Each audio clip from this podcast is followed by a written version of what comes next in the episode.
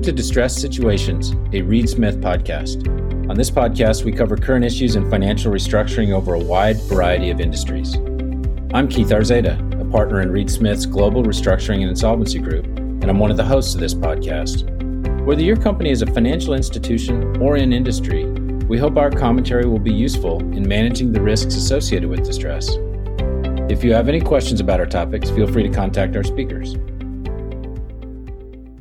Welcome to the next episode of Distressed Situations. This is Keith Aurzada. I'm a partner with Reed Smith. I am delighted today to be joined by Michael Elliott. He's the founder and managing partner of Peak Franchise Capital.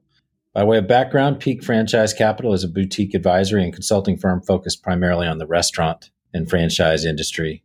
I'm going to let Mike describe a little bit of his industry experience, but I want to uh, let the listeners know that I've known Mike for nearly 15 years. And I think that's going to make both Mike and I feel old. Uh, Mike, you want to introduce yourself? Sure. Thanks, Keith, for having me today. I appreciate it very much.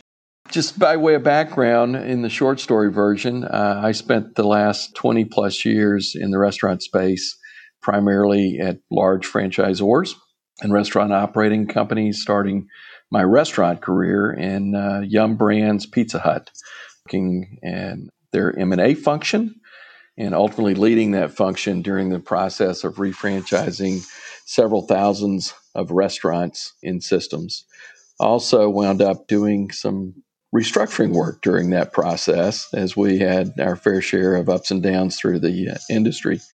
Also, continued my career at Burger King Corp after TPG Bain and Goldman purchased Burger King in two, late 2002 I was asked to come help them with a major restructuring project with a few hundred franchisees. It took us three years to complete the project for the for those uh, private equity investors.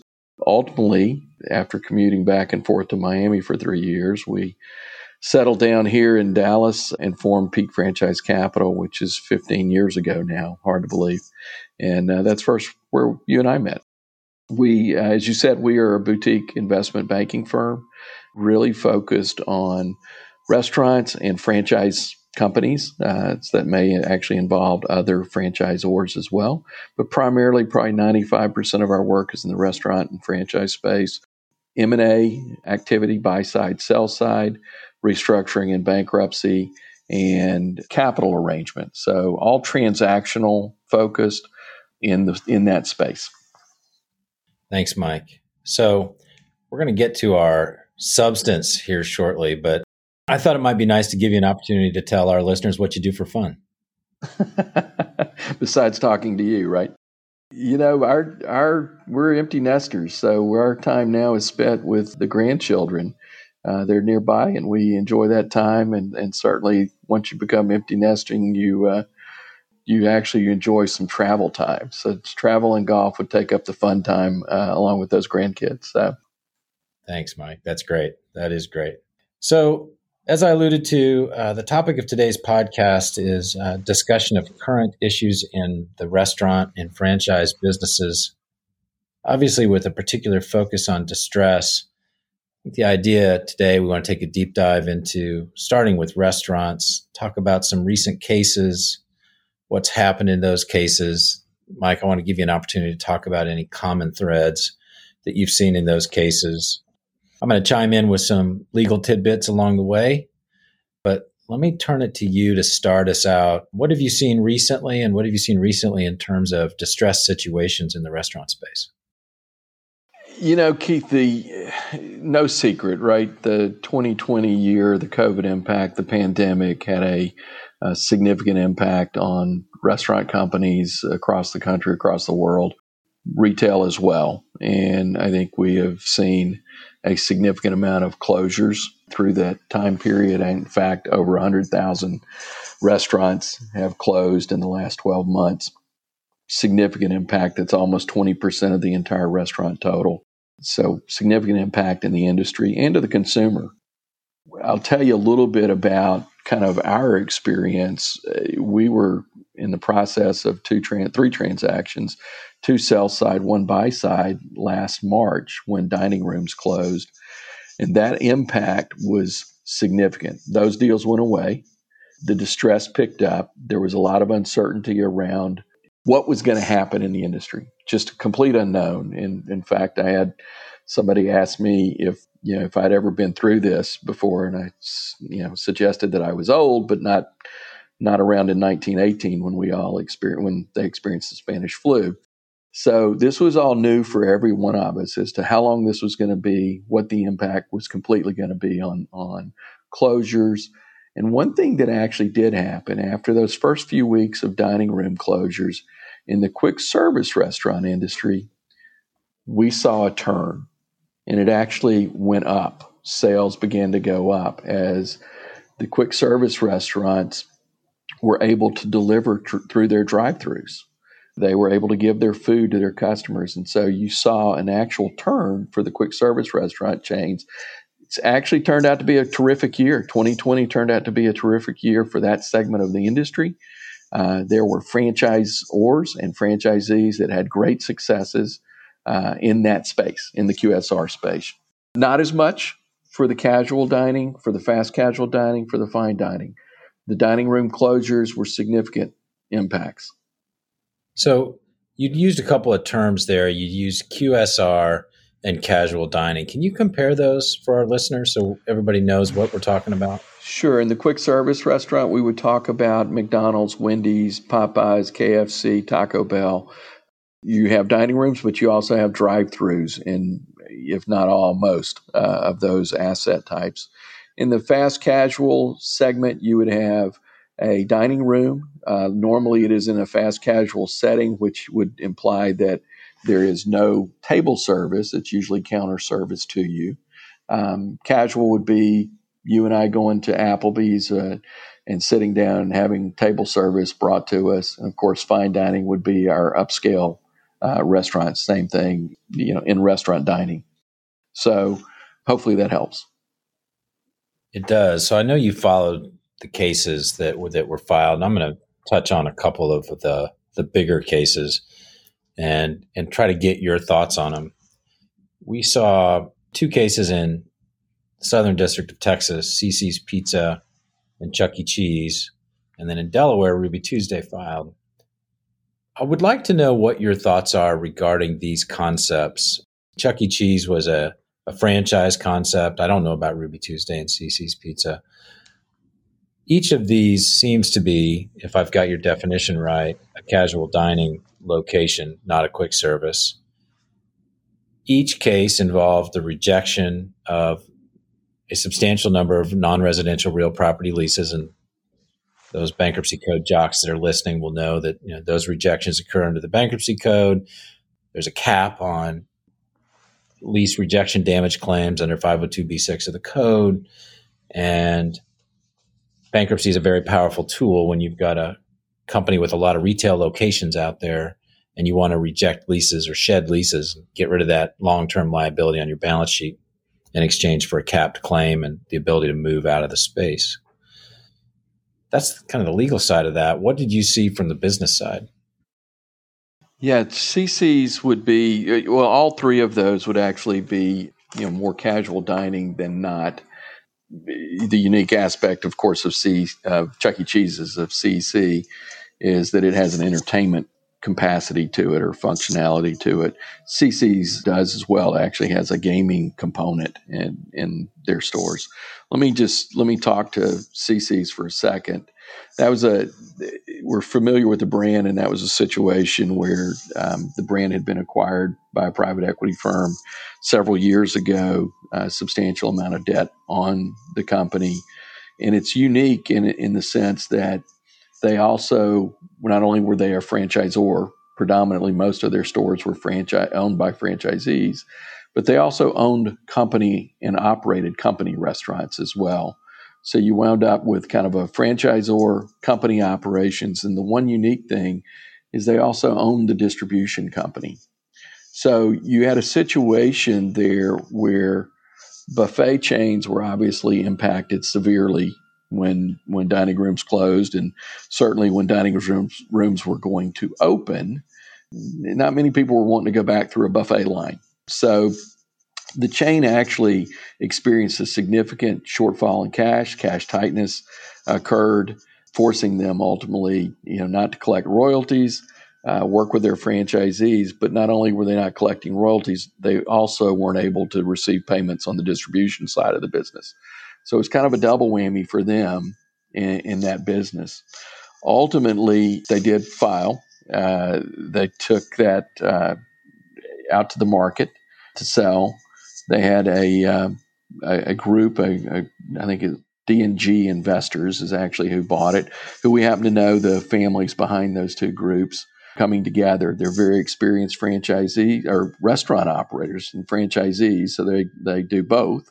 And I think they'll do great things with the brand coming out of this. I think the business went from probably close to 400 units to maybe two, 300 units, so significant amount of closures. And I just actually was in contact with the uh, president there recently. He's very excited about the future because of what they've been able to do to the balance sheet, which is essentially get rid of all the debt. On they'll be lean and moving forward, right? Well, I think so. I think they're certainly smaller, but I think you know sometimes there's a little bit of, of cleaning out that occurs. And just as a uh, as an aside for a second, is franchisors oftentimes you're you're really looking for your franchise system to develop stores and not close stores. And uh, this situation with the pandemic has actually brought to light the opportunity to exit, to your earlier point about leases and rejecting those, to exit some of those locations that just aren't profitable. Whether the trade area moved, you know, three years ago and just doesn't work any longer can be critical. Otherwise, we we as a franchisor would want you to keep that store open. But now let's take advantage of the of the bankruptcy filing in the code to allow for those closures and clean up uh, the you know the asset portfolio, if you wish. Which is which kind of is a great segue into Ruby Tuesdays for a second. Ruby Tuesdays, casual dining chain that's been around for many, many, many, many years.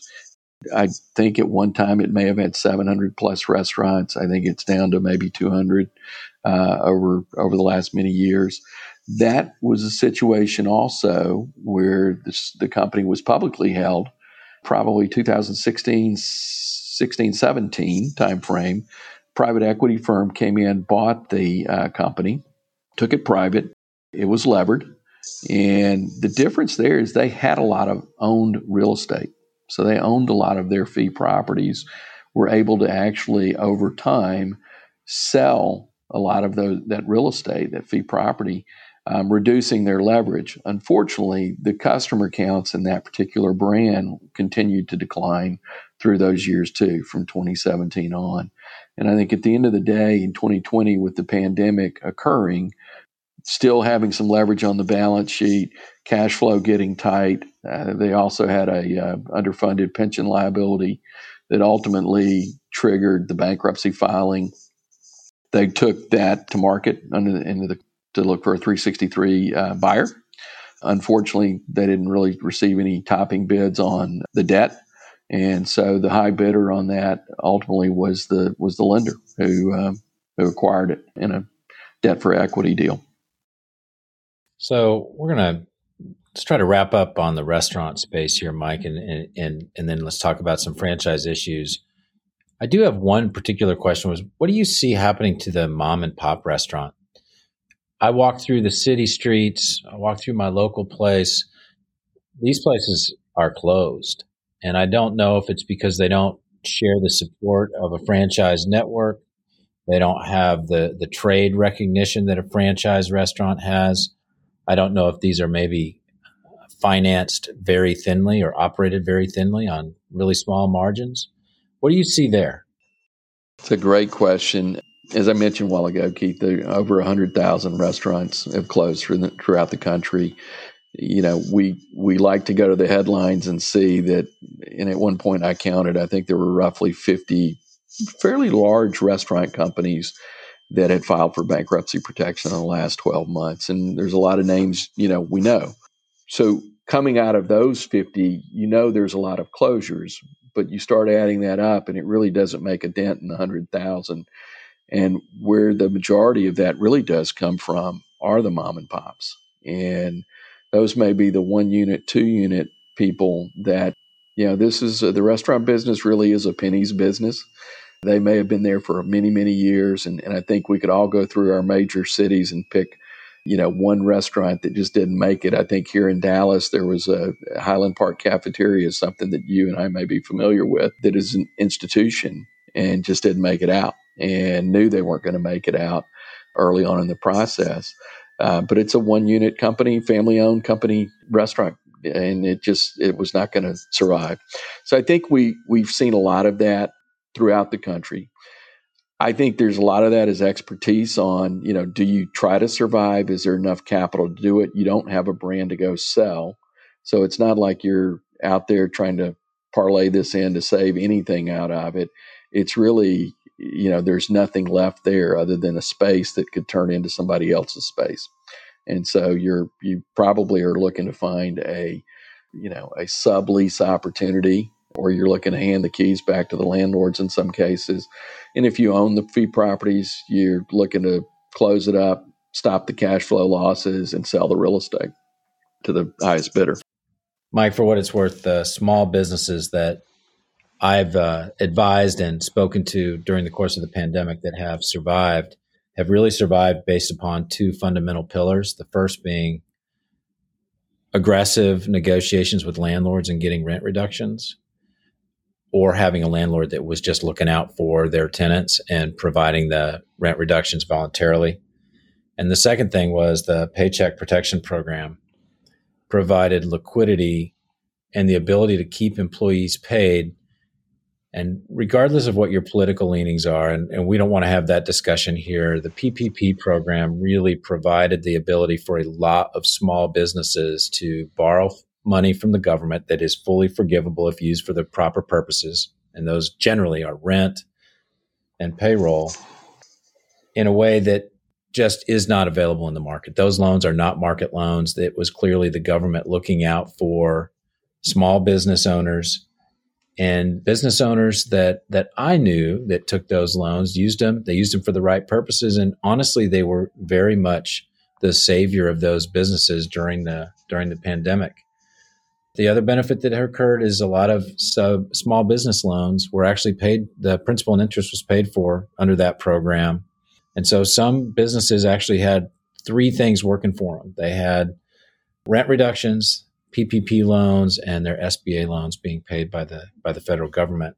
And those are the businesses that survived and and I'm grateful for them as I know you are because there are local businesses and that was one thing that I saw during the pandemic that was a, a bit of a silver lining is see some of those businesses that survived and rebounded.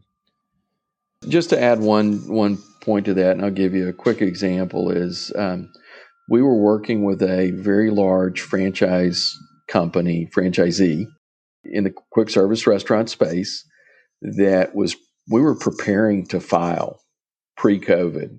They had experienced several years of declines. And between, to your point, between the PPP loans, the rent reductions, unknowingly, at the time we applied for the PPP loan, unknowingly, we didn't know the business was coming back. And it came back with a, you know, just a skyrocket. They actually wound up with the best 12 month period they've ever had in their history of their company in 20 years from a cash flow standpoint. But had the PPP loan and had the rent reductions not occurred quickly, they wouldn't have made it through to the other side. We would have had to file, go through the process. We might have been okay coming out, but we would have probably had to sell the business. And so the equity owners wound up, we were able to get it all done out of court, the restructuring done all out of court. And we're actually going to be looking at taking care of all those creditors now on a post kind of 12 month basis because the performance has been so strong. So to your point, it it actually was a huge benefit and uh, I agree about the political comment no matter which way you look. Have you ever seen our Congress move as quickly as they did, even with some of the holes that it had in it. Have they ever moved that fast to be able to do something like that for our small business owners? I've never seen it. And I will tell you, there is a countless number of of employees at those small businesses that got paychecks through the pandemic as a result of it. Absolutely. Um, and again, we're not talking about politics here. Yeah. Uh, it that that's the fact. That's right. So let's let's take the last couple of minutes here, Mike, and let's talk about franchise issues. I think one thing that might be interesting to our listeners is just hear your thoughts on the franchise model a little bit from the perspective of both the franchisor and the franchisee you know, I'd like to say it's simple, right? It's probably less simple than this, or more more complicated than this. But the franchisor's perspective is they're looking for operators that can run a brand that can be very replicable, cannot be operated with consistency, is attractive to consumers, and they want to find those operators that can do that for them. It's it's a collect the royalty stream, collect the marketing funds, grow the brand and provide guidance for those franchisees. That's that's probably the franchisor piece in its simplistic concept. Franchisees have to deliver on what the franchisor has provided to them. And if you look in the restaurant space, there's a lot of restaurant concepts that we all know that have been there for many, many years um, they they didn't start with 5,000 restaurants. They grew to that, and those franchisees were really the heart and soul of the growth for those franchise companies. Whether that's you know, as I mentioned, KFC or Taco Bell, those were grown on the backs of of great franchisees. The big difference there, and this is a struggle sometimes of the balancing act that franchisors franchisees face. There's a little bit of um, disconnect when it comes to incentives. Franchisors are incented on top line sales because they're collecting the revenue stream of royalties. And of course, franchisees care about what falls through all the way to the bottom line, which is the EBITDA that's coming out of those restaurants they're operating or the stores they're operating. So there is a little bit of disconnect there as to the economic equation. But I've always found that if a franchisor is looking out for its franchisees in the appropriate manner, sales will come and profits will come, and everybody wins. And it's kind of the uh, you know rising tides lift all boats. If you can grow sales as a franchisor for your franchisees, you win on the top line that you're collecting, and the franchisees will have great flow through to their bottom line. Interestingly enough, and we see this, and I've seen this through many years working with distress situations where franchisors control that brand. They control the brand rights, the franchisor rights. They control your your right as a franchisee to use those trademarks. When we get into distress situations and with creditors and, and bankruptcy situations with the creditors, oftentimes the creditors look across the table and say, "Well, we'll just come in and foreclose on your assets, and we'll be, we'll become the operator of those restaurants or those stores." And it's not quite that simple, as the franchisor actually does have some rights to control those marks. And so that provides a unique opportunity in in franchising and in franchisors bankruptcy situations where you really have not just the creditors sitting at the table, not just your, your lenders and your landlords sitting at the table and your unsecured creditors committee sitting at the table, but you also have a franchisor sitting there who may be an unsecured, who may be a creditor as well. But if nothing else, they actually control those those rights to use the brand. So you have to have those discussions if you're trying to create a, a plan to come out.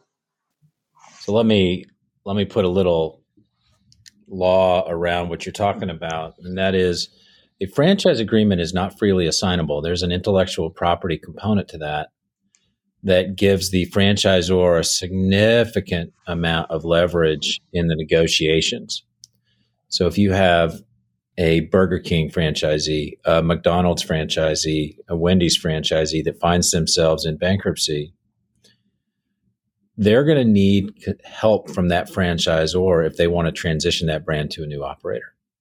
You know, the franchisor is going to be able to have a say, and it'll be a big say in the transfer of that intellectual property, which is what you alluded to. It's the it's the transfer of the right to use the trademark, copyrighted materials, the secret sauce, so to speak, if you're uh, you want to put it in a in a restaurant term.